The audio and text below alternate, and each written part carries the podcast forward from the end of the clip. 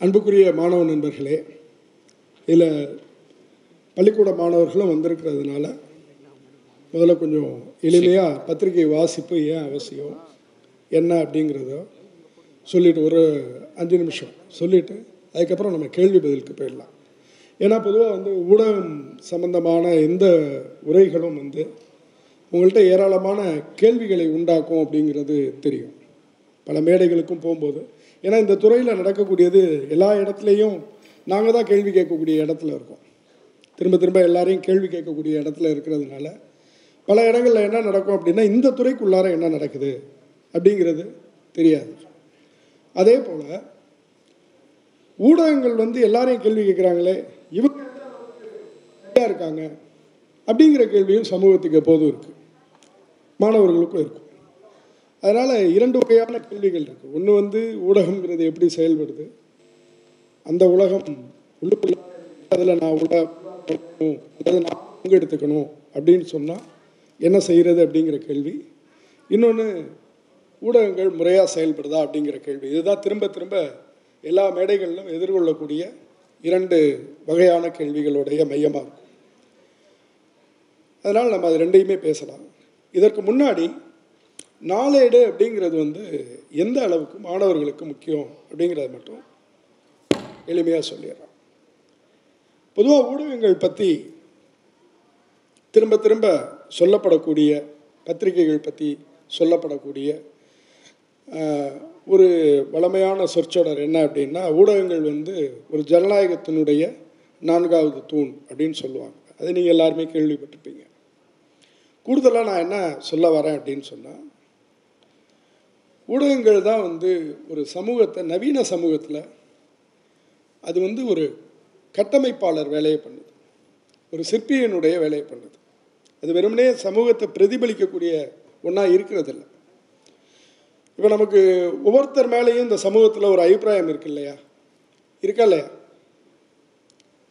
ஒவ்வொருத்தர் மேலேயும் ஒரு அபிப்பிராயம் இருக்கு. முதலமைச்சர் வந்துட்டு போனார். முதலமைச்சர் எப்படி இருக்கிறார்? அப்படின்னு சொன்னால் ஒரு அபிப்பிராயம் இருக்கு. முதலமைச்சர் காலைல எத்தனை மணிக்கு எந்திரிப்பார்? சும்மா சொல்லுங்கள் மாணவர்கள் தானே. கோரஸாக பேசலாமே. அஞ்சு மணிக்கு எந்திரிப்பார். சரி. முதலமைச்சர் அதிகமாக வந்து வேலை பண்ணுறாரா குறைச்சலாக வேலை பண்ணுறாரா அதிகமாக வேலை பண்ணுறாரு சரி. இதற்கு முன்பு முதல்வராக இருந்த ஜெயலலிதா அவர்கள் அதிகமாக வேலை பண்ணாங்களா? கம்மியாக வேலை பண்ணாங்களா? அது ஒரு அபிப்பிராயம் இருக்குது அவங்க எத்தனை மணிக்கு எந்திரிப்பாங்க? நாலு மணிக்கு எந்திரிப்பாங்க. சரி. இல்லை நம்ம சொல்லலாம். முதல்ல இது உண்மை பொய் அப்படிங்கிறதெல்லாம் இல்லை. முதல்ல நம்ம சொல்லலாம். என்னென்னலாம் நமக்கு மனசில் இருக்கோ அதெல்லாம் சொல்லலாம். ஜெயலலிதா அவர்கள் எப்படி துணிச்சலான ஆளா? ஆமாம் துணிச்சலான ஆள். சரி இப்படிலாம் ஒரு அபிப்பிராயம் இருக்குல்ல. ஒவ்வொருத்தர் பற்றியும் இருக்கு இல்லையா? நடிகர் விஜய் எப்படி? அஜித்? அஜித் எப்படி? அப்போ ஒவ்வொருத்தர் பற்றி ஒரு அபிப்பிராயம் இருக்குல்ல? அவங்களுக்கு தெரியாத விஷயங்கள் நம்ம நேரடியாக பார்க்காத விஷயங்கள்லாம் சார்ந்து கூட நமக்கு ஒரு அபிப்பிராயம் இருக்குது நாலு மணிக்கு எந்திரிப்பாங்க அஞ்சு மணிக்கு எந்திரிப்பாங்க ஒரு நாளெல்லாம் ஒர்க் பண்ணிகிட்டு இருப்பாங்க. இப்படியெல்லாம் நம்ம ஒன்று ஒன்று பேசிகிட்டு இருக்கோம் இல்லையா? இந்த தகவல்கள்லாம் உங்களுக்கு எங்கிருந்து இப்படி உருவாக்கிக்கிறீங்க? இப்போ ஜெயலலிதா வந்து ஒரு துணிச்சல்காரர் அப்படின்னு சொல்கிறீங்க அப்படின்னா அந்த துணிச்சல்காரர் அப்படிங்கிறது ஒரு மதிப்பீடு. காலையில் எந்திரிப்பார் அப்படின்னு சொல்கிறது ஒரு தகவல். அதே சுறுசுறுப்பான மனிதர் நாளெல்லாம் வந்து வேலை பண்ணுவார் அப்படிங்கிறது ஒரு மதிப்பீடு. இந்த மதிப்பீடுங்கிறது எந்த தகவல்கள் வழியாக ஒரு மதிப்பீடாக மாறுது? ஒருத்தர் வந்து சுறுசுறுப்பானவர் அப்படிங்கிறத ஏதோ ஒரு தகவல் வழியாக தானே நம்ம மாற்றுறோம் அந்த தகவலை நமக்கு நேரடியாக தெரியுமா? என்னைக்காவது நம்ம பார்த்துருக்கோமா? கிடையாது இல்லையா? நல்லபடியாகவும் சரி அல்லது எதிர்மறையாகவும் சரி. ஒவ்வொருத்தர் மேலேயும் இருக்கக்கூடிய அபிப்பிராயங்கள் இருக்கு இல்லையா? இதை கட்டமைப்பதில் நவீன சமூகத்தில் ஊடகங்கள் தான் மிக முக்கியமான பங்கை செலுத்துது. அப்போ ஊடகங்கள் வந்து ஏதோ பிரதிபலிக்கக்கூடிய அது வந்து ஒரு சமூகத்தை அப்படியே உள்வாங்கி தரது. அப்படி மட்டும் அந்த வேலையை மட்டும் பண்ணலை. சமூகத்தை மறைமுகமாக உருவாக்கக்கூடிய பணியும் பண்ணுது. இன்னைக்கு முதல்வராக யார் இருக்கிறாரோ பிரதமராக யார் இருக்கிறாரோ அவருடைய கருத்துக்களையும் எதிர்க்கட்சி தலைவர்களுடைய கருத்துக்களை மட்டும் சொல்லாமல் அது தன்னளவில் என்ன வச்சிட்டு இருக்குன்னா அடுத்த பிரதமராக யார் வரணும் முதல்வராக யார் வரணுங்கிறது சம்பந்தமான எண்ணத்தையும் அது வச்சிருக்கு. அதற்கும் ஒரு செயல் திட்டம் ஊடகம் அப்படிங்கும்போது ஒட்டுமொத்தமாக எல்லாத்துக்கும் ஒன்று அப்படின்னு சொல்லிட முடியாது. ஆனால் தொகுப்பாக வந்து எல்லாத்துக்கும் சேர்த்து ஒரு எண்ணம் இருக்கு. இந்த ஊடகங்களில் சொல்கிறதுல நம்ம சொல்லக்கூடிய ஒரு பெரிய வரிசை இருக்குல்ல அதில் என்ன நல்லா வருது தொலைக்காட்சி வருது. இன்றைக்கி வந்து சமூக ஊடகங்கள். ஃபேஸ்புக் போன்ற ட்விட்டர் போன்ற இன்ஸ்டா போன்ற இந்த விஷயங்கள்லாம் வருது. இருபத்தி நாலு மணி நேர செய்தி தொலைக்காட்சி அலைவரிசைகள் வருது. அப்புறம் பத்திரிகைகள். பத்திரிகைகளில் வார இதழ்கள் இருக்குது மாத இதழ் இருக்குது காலாண்டு இதழ் இருக்குது இப்படி எவ்வளவோ இருக்குது இதில் இந்த நாளிதழ் இந்த நாளிதழுக்கு என்ன அவ்வளோ முக்கியத்துவம்? ஏன் வந்து நாளிதழையும் மாணவர்களையும் இணைச்சு பேசுகிறாங்க ஏன் பாக்கி ஒரு ஏன் ஒரு டிவியை பற்றி அப்படி சொல்லலை? டிவியும் ஊடகம் தானே? ஏன் ஒரு டிவி அப்படி சொல்ல மாட்டேங்கிறாங்க? அல்லது ஏன் ஒரு வார இதழ் அல்லது ஒரு மாத இது மாத இதழை பற்றி அப்படி சொல்லலை. ஏன் எல்லா இடத்துலையும் நாளிதழை முதன்மைப்படுத்துகிறாங்க அப்படின்னா ஒரு வகையில் வாசிப்புக்கான ஒரு ஆரம்ப பள்ளிக்கூடம் போல ஆரம்ப கல்வியை கொடுக்கக்கூடிய இடமா அந்த நாளிதழ்கள் தான் இருக்குது இந்த நாளிதழ் வாசிப்பு மாணவர்களுக்கு எந்த அளவுக்கு முக்கியம் அப்படின்னு சொன்னால் நாம் இப்படி பேச வேண்டிய நிலைமை இருக்கு இல்லையா? இங்கே கணிசமான கல்லூரி மாணவர்களும் இருக்காங்க. நேற்றைய தினம் கூட தஞ்சாவூர் சரஃபோஜி கல்லூரியில் ஒரு உரை நிகழ்த்த போயிருந்தேன். அங்கே தமிழ் மாணவர்கள் மத்தியில் பேசினேன் முதுகலை மாணவர்கள் மத்தியில். ஏதோ அவர்களை குறைத்து சொல்கிறேன் அப்படின்லாம் இல்லை திறந்த மனதோடு அவர்கள் பேசினாங்க. எல்லா மாணவர்கள்ட்ட பேசும்போது தமிழ்நாட்டில் பொதுவாக பிரதிபலிக்கக்கூடியது இதுதான். கிட்டத்தட்ட நூற்றுக்கு தொண்ணூறு சதவீதம் பேர் வந்து எந்த வாசிப்பும் இல்லை. அப்போ பேராசிரியர் எனக்கு முன்னாடி பேசின ஒரு பேராசிரியர் ஏன் வாசிக்கணும்னு சொல்லி பேசி முடித்தோடனே ஒரு மாணவர் எழுந்து சொன்னார் நீங்கள் சொல்கிறதெல்லாம் கேட்டோன்னா பத்திரிக்கையில் இவ்வளோ விஷயம் இருக்குதுன்னு இன்றைக்கி தான் தெரியுது. நாளையிலேருந்து நாங்கள் படிக்கலான்னு முடிவு பண்ணியிருக்கேன் மேடம் அப்படின்னு சொன்னார். யார்கிட்ட? அந்த பேராசிரியர்கிட்ட. சொன்னவர் வந்து முதுகலை இறுதி ஆண்டு படிக்கக்கூடிய மாணவர். எம்ஏ தமிழ் படிக்கிறார். அவரை பொறுத்த வரைக்கும் என்ன அவருக்கு புரியலை அப்படின்னா இன்னைக்கு இன்னைக்கு உணர்ந்துட்டு நம்ம படிக்கலாம் அப்படின்னு ஒரு முடிவு பண்ணுறார் நாளிலேருந்து சாமி கும்பிடலாம்னு நினைக்கிற மாதிரியோ அல்லது நாளையிலேருந்து ஏதோ ஒரு புது விஷயத்தை கற்றுக்கோங்கிற மாதிரி. என்ன புரியலை அப்படின்னா அவருடைய கருவியே அதுதாங்கிறது புரியலை. அவருடைய தொழிற்கருவிகளில் ஒன்று அது. ஒரு இலக்கிய மாணவருக்கு இப்போ ஒரு தமிழ் மாணவருக்கு எப்படி இருக்க முடியும்? இங்கேயும் தமிழ் மாணவர்கள் பரவலாக வந்திருக்கீங்கன்னு நினைக்கிறேன். இப்போ ஒரு விவசாயி இருக்கார். அவருக்கான தொழிற்கருவி என்னவா இருக்குது காலையில் வயலுக்கு போகும்போது எப்படி போகிறாரு கையில் ஒரு மென்வெட்டி இருக்கும். ஒரு அருவாள் இருக்கும். இல்லையா? அப்படி தானே போவாங்க. மரம் வெட்டக்கூடியவர் கோடாரி எடுத்துகிட்டு போவார். ரம்பம் எடுத்துகிட்டு போவார். அருவாள் எடுத்துகிட்டு போவார். ஒரு கடலோடி இருக்கார். மீனவர் இருக்கார். கையில் வலை இருக்கும். இல்லையா? அல்லது தூண்டில் இருக்கும். தொழிற்கருவி அப்படி வந்து ஒரு இலக்கிய மாணவருக்கு அல்லது மொழியியல் மாணவருக்கு என்ன இருக்க முடியும்? தொழிற்கருவியாக என்ன இருக்க முடியும் அப்படின்னா அவர்களுடைய மொழி தான் இருக்க முடியும். அதுதான் பிரதானமான அம்சம். அதோடைய கருவிங்கிறதுல மிக முக்கியமான சாதனங்கள். அன்றாட புழக்கத்தில் இருக்கிறது. அதை வளர்த்தெடுத்துக்கிறது எல்லாத்துக்குமான டூல்ஸில் ஒன்று இந்த பத்திரிகை வாசிப்புங்கிறது. அவர்களுக்கு வந்து அது அத்தியாவசியம். பிரிக்கவே முடியாது. அப்போ பாக்கி எல்லாருக்கும் அத்தியாவசியம் இல்லை. ஆனால் மற்றவங்களுக்கும் அத்தியாவசியம் தான். ஏன் அத்தியாவசியம் அப்படின்னு சொன்னால் இவர்களுக்கு கூடுதல். மற்றவங்களுக்கெல்லாம் சாதாரண மாணவர்களுக்கு ஒரு சதவீதம் அப்படின்னு சொன்னால் இவங்களுக்கு அதை நாலு மடங்காக போட்டுக்கலாம். எந்த அளவுக்கு முக்கியத்துவம் உள்ள ஒரு அம்சம் அப்படின்னு சொல்லி. மாணவர்கள் அடிப்படையாக வந்து ஒரு சில தகுதிகள் இருக்கு இல்லையா? ஒரு மாணவர்னால் இப்படியெல்லாம் இருக்கணும் அப்படின்னு. அதில் பிரதான அம்சங்களில் ஒன்று பத்திரிகை வாசிப்பு நாளிதழ் வாசிப்பு. ஒரு மூணாவது படிக்கக்கூடிய குழந்தைக்கு குறைந்தபட்சம் நம்ம ஒரு நாளிதழை அறிமுகப்படுத்தணும். அஞ்சாவது படிக்கக்கூடிய குழந்தை குறைஞ்சபட்சம் செய்திகளோட தலைப்புகளை முதல் பத்தியை வாசிக்கக்கூடிய அளவுக்கு அதுக்கு பிடித்ததை எல்லாத்தையும் படிக்கணும்னு இல்லை அதுக்கு பிடித்ததை புரட்டக்கூடிய அளவுக்கு பழக்கமாகணும். அப்படின்னா தான் நாம் சரியாக வளர்கிறோம் அல்லது வளர்க்கப்படுறோம் அப்படின்னு அர்த்தம். டென்த்து வந்தாச்சு ப்ளஸ் டூ வரைக்கும் கூட பத்திரிகை எனக்கு தெரியாது. நாளிதழ் எப்படி புரட்டுறதுன்னு தெரியாது வாசிக்கிறது தெரியாதுன்னா அது கஷ்டம். நாளிதழ் நாளிதழ்ங்கிற வடிவத்தில் அதுக்குள்ளாரையே ஒரு ஜனநாயகம் இருக்குது பலர் வந்து சொல்லுவாங்க இணைய இதெல்லாம் சாஃப்ட் காப்பிக்கும் ஹார்ட் காப்பிக்கும் இடையில இன்னைக்கு ஒரு நிறைய பேர்கிட்ட ஒரு விதமான பேச்சுகள் இருக்குது என்ன இருக்குது அப்படின்னா பலர்கிட்ட பேசும்போது நான் செல்ஃபோன்லேயே படிச்சுக்கிறேன் சார் செய்தி படிச்சுக்கிறேன் அப்படின்னு சொல்லுவாங்க. ஒருபோதும் செல்பேசிகள் வந்து ஒரு அச்சிதழுக்கு மாற்றம் இருக்கவே முடியாது.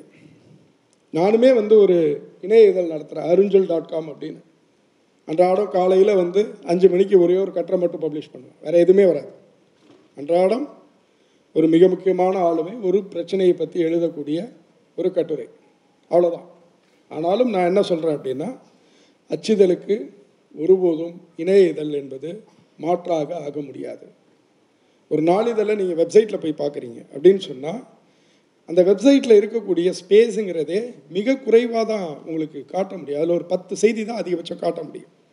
பிரதானமாக நீங்கள் போய் ஒரு மானிட்டரை ஓப்பன் பண்ணிக்கணும் அது செல்ஃபோன்லன்னு சொல்லும்போது இன்னும் கம்மி. ஆனால் ஒரு நாளிதழ் வந்து அதற்கே உரிய வகையில் ஒரு ஜனநாயக பண்பை வந்து தக்க வச்சுக்கிட்டு இருக்கு. முதல் பக்கத்தில் நீங்கள் பார்க்கும்போது அது உள்ளூர் செய்தியாக இருக்கலாம் அல்லது சர்வதேச செய்தியாக இருக்கலாம். ஒரு சமூகத்தினுடைய பெரும்பான்மை மக்களை பாதிக்கக்கூடிய செய்திகளை அதில் பிரதானமாக வைக்கிறாங்க முதல் பக்கத்தில். ரெண்டாவது பக்கத்தில் போயிட்டீங்கன்னா பெரும்பாலான பத்திரிகைகளில் உள்ளூர் செய்திகள் தான் ரெண்டாம் பக்கத்தில் இருக்குது ரெண்டாம் பக்கம் மூணாம் பக்கம் நாலாம் பக்கத்தில் உள்ளூர் செய்திகள் உங்கள் மாவட்ட செய்திகள் உங்கள் நகரத்து செய்திகள். அதில் என்ன இருக்குது இப்போ நாம் இந்த இடத்துல இருக்கோம். இந்த மாதிரியான ஒரு சென்னை மாரியான ஒரு நகரத்தில் இது போன்ற ஒரு வட்டத்தில் ஒரு இருபது வருஷம் பதினஞ்சு வருஷம் ஒருத்தர் கவுன்சிலராக இருந்திருக்கும். அல்லது ஒருத்தர் எம்எல்ஏவாக இருந்திருக்கலாம். அவர் ஒரு அளப்பரிய பணியாற்றி இருக்கலாம் அப்புறம் ஒரு இருபது வருஷம் கழிச்சு அவர் மறைந்து போயிருக்கலாம். இந்த செய்தி வந்து நீங்கள் தேடி படிக்கக்கூடிய செய்தி கிடையாது. இன்றைக்கி யாராவது இறந்து போயிட்டாருன்னு போய் நெட்டில் போய் தேடுவோமா? யாரெல்லாம் செத்துருக்காங்கன்னு பார்ப்போம் அப்படின்னு போய் பார்ப்போமா? பார்க்க மாட்டோம். ஆனால் உள்ளூர் செய்திகள் பக்கத்தில் இது இயல்பாக இடம்பெறும். அதற்கான முக்கியத்துவத்தோடு இடம்பெறும். அப்போ என்ன இருக்குது நீங்கள் ஒரு தேசிய செய்தியை பார்க்குறது ஒரு சர்வதேச செய்தியை பார்க்கக்கூடிய அதே இடம் வந்து உள்ளூர் பக்கங்களில் இயல்பாக உங்களை வந்தடையுது. அங்கே நீங்கள் வந்து செய்தியை பார்க்குறதுக்கான வாய்ப்பு எளிதாக இருக்குது இந்த செய்தியெல்லாம் நீங்கள் போய் தேட மாட்டீங்க. அப்போ ஆன்லைன் வந்து அதோடைய பேட்டர்ன்லேயே என்ன வச்சுருக்குன்னா எதையெல்லாம் வந்து உங்களுக்கு பத்திரிகையாளர்கள் கொடுக்கணும்னு நினைக்கிறாங்களோ அதை தான் அங்கே பிரதான அம்சமாக இருக்கும். ஒரு ஒரு ஒரு நாளைக்கு ஒரு செய்தி நிறுவனத்தில் நூறுலேருந்து இரநூறு செய்தி உருவாகலாம். அதில் எதை வந்து அதிகமாக கொடுக்கணும்னு நினைக்கிறாங்களோ அதுதான் ஆன்லைனில் அதிகமாக இருக்கும். அப்படி இருக்கிறது தான் அதில் பரவவும் செய்யும். அப்போ எந்த செய்தி முக்கியமான செய்தி என்பதை காட்டிலும் எந்த செய்தி பரபரப்பாக பரவக்கூடியதோ அதுதான் பிரதான அம்சத்தை அது அளவிலே அடங்கியிருக்கு இது கொஞ்சம் விரிவாக பேச வேண்டியது. நான் மேலோட்டமாக சொல்லிட்டு உரையாடலுக்குள்ளார வந்துடலான்னு நினைக்கிறேன். எதுக்கு சொல்ல வரேன் அப்படின்னா ஒரு நாளிதழ் வைத்திருக்கக்கூடிய அதோடைய அச்சு பிரதி வைத்திருக்கக்கூடிய ஜனநாயக பண்பு என்பது இணைய இதழ்களுக்கு கிடையாது. அதே போல் இணைய இதழ்கள் அதோடைய அதோடைய பண்பு ஒவ்வொரு துறையும் ஒவ்வொரு பண்பை தக்க வைக்குது. நாம் வந்து எந்த ஒரு உபகரணத்தையோ அல்லது எந்த ஒரு பணியையோ எடுத்துக்கும்போது முழுக்க நம்மளோடய தான் மாற்ற முடியாது. அதற்குன்னு ஒரு பண்பு வந்து ஒட்டுமொத்தமாக உருவாக்கி வரும். இணைய இதழ்கள் அப்படி உருவாகி இருக்கிறது என்ன அப்படின்னா பரபரப்புத்தன்மை. அதோடு சேர்ந்து தான் அது இருக்குது செய்திலையும் அது இருக்குது இல்லைன்னு நான் சொல்லலை. அச்சுதல்கள்லையும் அது இருக்குது ஆனால் இது கூடுதல் பண்பு. இதில் ஒவ்வொன்றுமே அப்படி இருக்கணுங்கக்கூடிய நெருக்கடியை நோக்கி இது நகருது. அப்புறம் இது என்ன? மேலும் மேலும் பரவலாக போகணுங்கிறதுக்காக தன்னுடைய இயல்பை வந்து அளவுக்கு அதிகமாக அதை மாற்றிக்குது இப்போ இன்ஷார்ட்ஸ் மாதிரியான ஒன்று அச்சுதல்களில் வந்திருக்கா? இன்ஷார்ட்ஸ் மாரி டெய்லி ஹண்ட் மாரி. அச்சுதலில் ஒன்று வரல இல்லையா? அது எப்படி இவ்வளோ வேகமாக வந்து இணைய இதழில் வந்திருக்கு அப்படிங்கிற ஒரு கேள்வியை கேட்டுக்கங்க அப்போ அந்த ஊடகமும் சேர்ந்து ஒரு விஷயம் பண்ணிகிட்டு இருக்குங்கிறது தெரியும். இப்போ பெரும்பகுதியான மாணவர்களை நான் சந்திக்க போது அவங்க சொல்லக்கூடியது சார் பத்திரிக்கை படிக்கிறதை விட இன்ஷார்ட்ஸ் வந்து படிக்கிறதுக்கு ஈஸியாக இருக்குது அது வந்து நல்ல பழக்கம் தானே சார்? அப்படின்னு கேட்குறாங்க நான் என்ன சொல்லுவேன் அப்படின்னு சொன்னால் அது வந்து உள்ளதுலேயே மோசமான பழக்கம் அப்படின்னு சொல்லுவேன். ஏன் மோசமான பழக்கம் அப்படின்னு சொல்லுவேன்னு சொன்னால் உனக்கு ஒரு பத்து செய்தி போதும். அந்த பத்து செய்தியை இத்தனோண்டு தெரிஞ்சுக்கிட்டா போதும் அப்படின்னு சொல்லி ஒருத்தர் முடிவு பண்ணுறது இருக்குல்ல. அதை நான் ஏற்றுக்கிறதுங்கிறது எப்படி சரியானதாக இருக்க முடியும்? நீங்கள் ஒரு நாளைக்கு ஒரு நூறு செய்தி வருது. அதில் நீங்கள் ஒரு பத்து செய்தியை தேர்ந்தெடுத்து படிக்கிறீங்க ஒரு நாளிதழில் இதையும் யோசிச்சு பாருங்கள் ஒரு நாளிதழில் நூறு செய்தி இருக்குது நீங்கள் புரட்டுறீங்க அதில் ஏதோ ஒரு பத்து செய்தியை தேடி படிக்கிறீங்க. இதற்கு பதிலாக இன்ஷார்ட்ஸ் மாதிரி ஒன்றும் இல்லை அந்த நூறு செய்தியும் வருது. எல்லாமே ஒவ்வொரு பேரால். அப்புறம் அது சொடக்குனா உள்ளார போய் படிக்கலாம். அது வேறு விஷயம். ஆனால் அதனுடைய பண்பு நிமித்தம் எப்படி இருக்குன்னு சொன்னால் இப்படி பண்ணிட்டு போகிறது தான் பழக்குது அது.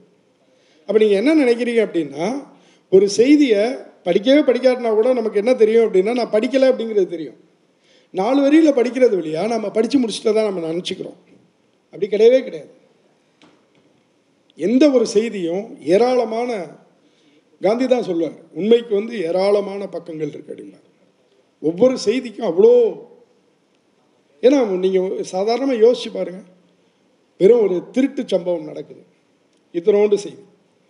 இவ்வளோதானே வரும் ஒரு சங்கிலி பறிப்பு அப்படின்னு இருக்கு. இவ்வளோன்னு செய்தி. யாரோ ஒருத்தர் வந்து சங்கிலியை பறி கொடுக்குறார் யாரோ ஒருத்தர் சங்கிலியை பறிச்சுக்கிட்டு போகிறார் எத்தனை பவுன் சங்கிலிங்கிற விவரம் வருது எந்த போலீஸ் நிலையத்தில் அது விவச விசாரிக்கிறாங்கன்னு இருக்கு. ஆனால் அதில் ஏதாவது ஒரு லைன் கூடுதலாக கிடைக்கும்னு சொன்னான். அதில் ஒரு பேட்டர்ன் உருவாகும்னு சொன்னான். பறிகொடுப்பவர்கள் எல்லாம் ஒரே மாதிரி இருக்காங்க. அல்லது பறிகொடுக்கும் தன்மை ஒரே மாதிரி இருக்குன்னா அதுலேருந்து இன்னொரு ஸ்டோரி உருவாகுது. இல்லையா? இது எல்லாத்துலேயும் ஈடுபடுறவர் ஒன்றுன்னு சொன்னால் இன்னொன்று உருவாகுது.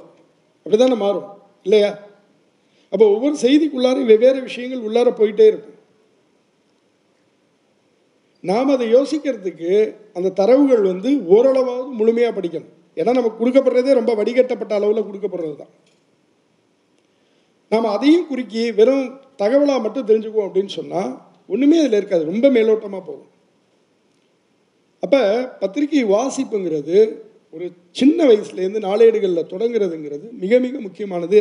அடிப்படை அம்சம் என்னன்னு சொன்னால் இன்றைக்கி நம்ம இந்த இடத்துல வந்து உட்கார்ந்துருக்கோம். நம்மளை வச்சு இந்த நாடு இயங்குது.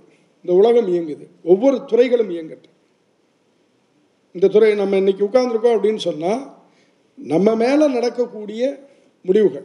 இன்னைக்கு அரசாங்கம் வந்து தமிழ்நாடு அரசாங்கம் சில முடிவுகள் எடுக்குது. இந்திய அரசாங்கம் சில முடிவுகள் எடுக்குது. சென்னை மாநகராட்சி சில முடிவுகள் எடுக்குது. இதெல்லாம் யார் மேலே எடுக்கப்படக்கூடிய முடிவுகள்? இதெல்லாம் நம்மளை நம்முடைய வாழ்க்கையை தீர்மானிக்கக்கூடியதா இல்லை தீர்மானிக்கக்கூடியதா இல்லை அப்போ அது நமக்கு தெரியணும்ல. நம்மளை பற்றி நம்ம ஒன்றுமே தெரிஞ்சுக்க வேணாங்கிற நிலைமைக்கு போகிறது எவ்வளோ பரிதாபமானது. இப்போ நேற்றைய தினம் பேசிகிட்டு இருக்கும்போது மாணவர்களோடான கலந்துரையாடலில் இந்த விஷயத்தை பேசணும் என்ன பேசணும் அப்படின்னா எல்லா மாணவர்கள்ட்டையும் பொதுவாக அவங்க தனித்து பேசும்போது ஒரு மாணவர் வந்து சொன்னார் சார் நீங்கள் பேசினதுக்கப்புறம் எனக்கு ஒரு விஷயம் புரிஞ்சுச்சு. எல்லாரும் ஒன்று நான் நினச்சிட்டேன். எல்லாரும் ஒன்றும் இல்லைங்கிறது ஆழமாக புரிஞ்சுது அப்படின்னு எல்லாரும் ஒன்றுனா எப்படி? ஒரு கல்லூரி அப்படின்னு சொன்னால் ஒரு கல்லூரியில் தமிழ்துறை ஒன்று இருக்குது இது தமிழ்துறைன்னு வச்சுக்கோங்க. இது ஆங்கிலத்துறை ரெண்டில் ஒன்று நீங்கள் சூஸ் பண்ணிட்டு உள்ளார போகிறீங்க ரெண்டு பேர் லைஃப்பும் ஒரே மாதிரியான சாத்தியங்களுக்கு உள்ளார இருக்கா? இது எம்பிபிஎஸ்னு வச்சுக்கோ அது சித்தான்னு வச்சுக்கோ. ரெண்டு பேருக்கான சாத்தியங்களோட எல்லைங்கிறது ஒன்றா இருக்கா? ஆங்கிலம் படிக்கக்கூடிய ஒரு மாணவர் வந்து ஒரு வேலைக்கு விண்ணப்பிக்கணும்னா உலகத்தில் எந்த எல்லை வரைக்கும் விண்ணப்பிக்கலாம். அவருக்கு முன்னாடி இருக்கக்கூடிய வாய்ப்புகள் எவ்வளவு? தமிழை தேர்ந்தெடுக்கக்கூடியவருக்கு எவ்வளோ வாய்ப்பு இருக்கு? ஒரு எம்பிபிஎஸ் படிக்கிறார். அவர் உலகத்தில் எங்கெல்லாம் போய் மருத்துவம் பண்ண முடியும்? ஒரு சித்தா படிக்கிறார். அவர் எது வரைக்கும் போக முடியும்? தமிழ்நாட்டை தாண்டி போக முடியுமா? இப்படி ஒவ்வொரு துறைக்கும் இருக்கு. நான் துறைகளோட முக்கியத்துவத்தை பற்றி பேசலை. நான் இங்கே கேட்குறது மிக எளிமையான கேள்வி என்ன அப்படின்னா நமக்கு முன்னாடி இருக்கக்கூடிய வாய்ப்புகள். ஆனால் நம்ம ஒவ்வொரு இடத்துலையும் இந்த விஷயங்கள் எல்லாத்தையும் நான் எங்கே இருக்கேன் அப்படிங்கிற கேள்வியை கேட்டுக்கிறோமாங்கிறத நம்ம கேட்டுக்க வேண்டியிருக்கு.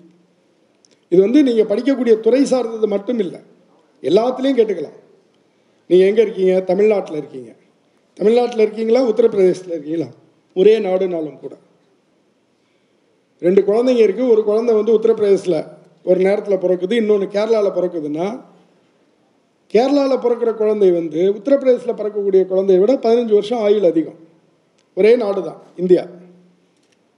ரெண்டு ஒன்றா கிடையாது. தமிழ்நாட்டுக்குள்ளார ரெண்டு குழந்தைங்க பிறக்குது. ஒரு குழந்தை கன்னியாகுமரி மாவட்டத்தில் பிறக்குது. இன்னொன்று வந்து வட தமிழ்நாட்டில் பிறக்குது. ரெண்டுக்கும் இடையிலான வருமானம்ங்கிறது மாறி போயிடுது. சராசரியாக ஒன்றுமே பண்ண வேண்டியதில்லை. ரெண்டுக்கும் இடையிலான எதிர்காலங்கிறதுல நீங்கள் இருக்கக்கூடிய பகுதி வந்து அவ்வளோ செல்வாக்கு செலுத்துது. அப்போ நம்ம இருக்கக்கூடிய ஒவ்வொன்றும் நம்ம எந்த இடத்துல இருக்கோம் எந்த மாநிலத்தில் இருக்கோம் எந்த நாட்டில் இருக்கோம் அமெரிக்காவில் பிறக்கக்கூடிய குழந்தையும் ஆப்பிரிக்காவில் பிறக்கக்கூடிய குழந்தையும் ஒரே விதமான வாழ்வை எதிர்கொள்ளுது. கிடையாது. அப்போ நம்மளை சுற்றி என்ன நடக்குதுங்கிறத ஒவ்வொரு நாளும் தெரிஞ்சுக்கிறதுங்கிறது காலகட்டாயம். நமக்கு அதில் தேர்வெல்லாம் இல்லை. இல்லைன்னு சொன்னால் நம்மளை வச்சு எல்லா முடிவுகளும் எடுக்கப்பட்டுட்டு போயிட்டுருக்கோம் ஒரே ஒரு விஷயத்தை சொல்லி நான் உரையாடலுக்கு போகலாம் அப்படின்னு நினைக்கிறேன். ஏன் வந்து பத்திரிகை வாசிப்பு முக்கியங்கிறதுக்கு ஒரே ஒரு தகவல் இங்கே பலருக்கு அது தெரியாமல் இருக்கலாம். அதனால் சொல்லிவிட்டு அதுக்குள்ளார போகலாம் அப்படின்னு நினைக்கிறேன். ரெண்டு செய்திகள். ஒரு செய்தி வந்து ரெண்டாயிரத்தி இருபத்தி ஆறில் நடக்கலாம் அப்படின்னு சொல்லப்படுது. இன்னொரு செய்தி வந்து இன்னொரு மூணு மாதத்தில் நடக்க இருக்கக்கூடிய ஒரு நிகழ்வோட தொடர்புடையது. முதலாவது செய்தி இரண்டாயிரத்தி இருபத்தி ஆறில் இந்தியாவினுடைய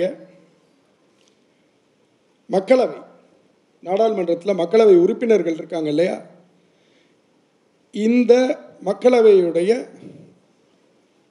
அமைப்பு வந்து மறுவரை செய்யப்படலாம் அப்படின்னு சொல்லி ஒரு செய்தி. இப்போ தமிழ்நாட்டுக்கு எத்தனை எம்பி இருக்காங்க? சொல்லுங்கள் தமிழ்நாட்டுக்கு எத்தனை பேர் எம்பி? முப்பத்தி ஒன்பது உத்தரப்பிரதேசத்துக்கு உத்தரப்பிரதேசத்துக்கு எண்பது ஏன் அங்கே எண்பது இங்கே முப்பத்தொம்போதுன்னு தெரியுமா சும்மா சொல்லுங்க. பாப்புலேஷன் வெரி குட் மக்கள் தொகை வந்து அங்கே அதிகம். அப்போ மக்கள் தொகை அதிகமாக இருந்தால் மக்கள் தொகைக்கு ஏற்ற மாதிரி எம்பி அதிகமாக இருப்பாங்க இல்லையா? அப்படிதானே? அப்போ எம்பி அதிகமாக இருக்கக்கூடிய மாநிலத்துக்கு செல்வாக்கு அதிகமாக இருக்கும் இல்லையா? அப்படிதானே இந்திய அரசமைப்பு சட்டப்படி ஒவ்வொரு மாநிலத்தினுடைய மக்கள் தொகை பத்தாண்டுகளுக்கு ஒருக்க எப்படி எடுக்க போகும்போது உயருது குறையுதோ அதற்கேற்ற மாரி எம்பியோடைய நம்பர் ஏறி இறங்கும். அதை மாற்ற வேண்டியதுங்கிறது அரசமைப்பு சட்ட நிர்பந்தம். அரசமைப்பு சட்டப்படி நம்ம செய்ய வேண்டிய ஒன்று ஆயிரத்தி தொள்ளாயிரத்தி எழுபதுகளில் மக்கள் தொகை கணக்கு குறைக்கணும். அப்படின்னு சொல்லி இந்திய அரசாங்கம் ஒரு முடிவு பண்ணும்போது அப்போ மாநிலங்கள் கேள்வி கேட்குறாங்க குறிப்பாக தமிழ்நாடு கேரளா போன்ற மக்கள் தொகை குறைவாக இருக்கக்கூடிய மாநிலங்கள் தெற்கு மாநிலங்களில் என்ன கேட்குறாங்கன்னா எங்கள் மாநிலங்களில் மக்கள் தொகை பெருக்கத்தை கட்டுப்படுத்தக்கூடிய நடவடிக்கையை கொஞ்சம் தீவிரமாக கடைபிடிப்பார்கள். ஆனால் அப்படி கடைபிடிச்சா ஏற்கனவே எங்களுக்கு எம்பி எல்லாம் கம்மியாக இருக்காங்களே இன்னும் அந்த எண்ணிக்கை குறையுமா? குறையும்ல.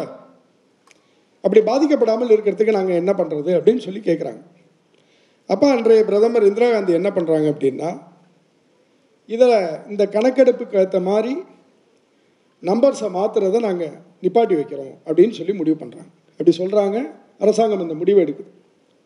அடுத்தும் தொடர்ந்து ஆயிரத்தி தொள்ளாயிரத்தி எண்பதுகளில் மக்கள் தொகை கட்டுப்பாடு வேணும்னு சொல்லி அரசாங்கம் பேசுது.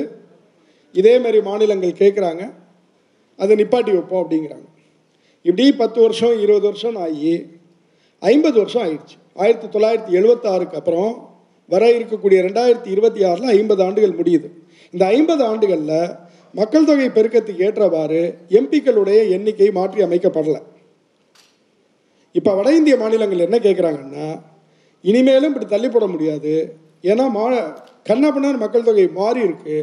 ஆகையால் நீங்கள் மாற்றி அமை அப்படின்னு சொல்கிறாங்க அப்படி மாற்றி அமைக்கப்பட்டால் என்ன ஆகும்? அப்படின்னு சொன்னால் தென்னிந்திய மாநிலங்கள் ஆயிரத்தி தொள்ளாயிரத்தி எழுபத்தாறை விடவும் மேலும் மக்கள் தொகையில் குறைஞ்சிருக்கு விகிதாச்சாரத்தில்.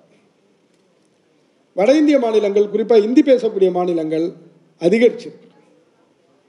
சொல்ல புரியுது நான் சொல்கிறது உதாரணமாக பீகாருடைய மக்கள் தொகை தமிழ்நாட்டினுடைய மக்கள் தொகை ரெண்டும் ஆயிரத்தி தொள்ளாயிரத்தி எழுபத்தி ஆறில் கிட்டத்தட்ட ஒன்று நாடாளுமன்றத்தில் மக்களவையில் இன்றைக்கி நமக்கு இருக்கக்கூடிய சீட்டும் கிட்டத்தட்ட ஒன்று ஆனால் இன்றைக்கி பீகாருடைய மக்கள் தொகை தமிழ்நாடு மாதிரி ஒன்றரை மடங்காக மாறியிருக்கு அப்படின்னு சொன்னால் இதற்கேற்ற மாரி சீட்டுடைய எண்ணிக்கை மாறணும்னு சொன்னால் இருபது சீட் அங்கே அதிகமாகிடும் நமக்கு நாற்பதுனா அங்கே இருபது ஏறும்.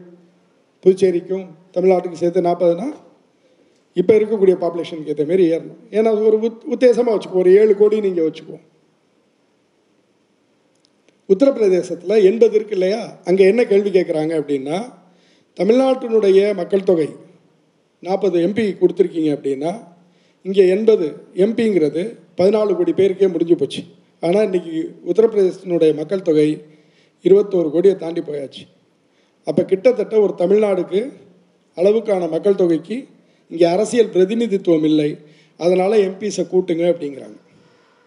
இப்போ ரெண்டாயிரத்தி இருபத்தாறில் கூட்டப்பட்டால் ஏற்கனவே இந்தி பேசும் மாநிலங்களுடைய பிரதிநிதித்துவம் நாடாளுமன்றத்தில் மக்களவையில் நாற்பது சதவீதத்துக்கு மேலே இருக்குது தென்னிந்தியாவோட பிரதிநிதித்துவம் வெறும் இருபத்தி நாலு சதவீதம். இது மேலும் அதிகரிக்கும் தென்னிந்தியாவுடைய பிரதிநிதித்துவம் மேலும் குறையும். அப்படி குறைஞ்சா உங்களுடைய அரசியல் உரிமைகள் பாதிக்கப்படும். நம்முடைய அரசியல் உரிமைகள் பாதிக்கப்படும். அப்படின்னா என்ன செய்யலாம்? இது ஒரு செய்தி. இரண்டாவது செய்தி இது நேரடியாக எப்படி பாதிக்குங்கிறதுக்கு சொல்லிட்டு உரையாடல் போயிடலாம். ஒரு ஃபைவ் மினிட்ஸில் முடிச்சிடலாம். ஓகே இரண்டாவது செய்தி என்னென்னா இந்தியாவிலே மிகப்பெரிய மாநகராட்சி இது இந்தியாவிலே பெரிய மாநகராட்சி. ம்?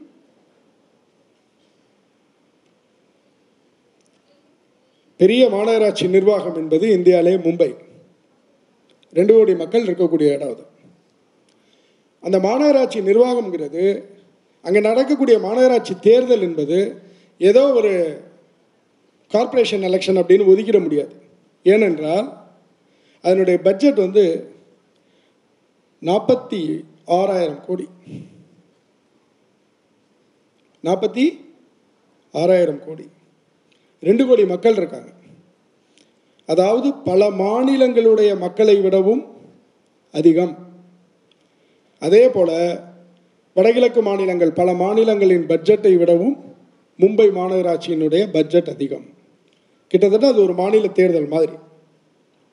இப்போ அங்கே சிவசேனைன்னு ஒரு கட்சி இருக்கு இல்லையா? அந்த கட்சிக்கு அது நிறைய இனவாதம் பேசக்கூடிய கட்சி நிறைய வன்முறை பண்ணக்கூடிய கட்சி மதவாதம் பேசக்கூடிய கட்சி இதெல்லாம் ஒரு பக்கம் இருக்கட்டும். ஆனால் அந்த கட்சியினுடைய வரலாற்றில் அதற்கு ஒரு முக்கியத்துவம் இருக்குது என்ன இருக்குது அப்படின்னா சுதந்திர இந்தியாவில் பம்பாய் மாகாணம் அப்படிங்கிறது ஒரு வசதியான மா மாகாணம்.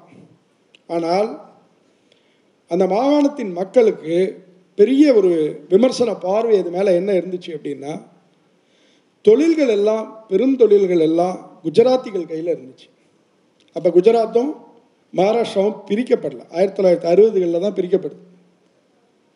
பெரும் தொழில்கள் பணம் செல்வம் எல்லாம் குஜராத்தியர்கள் கையில் இருக்குது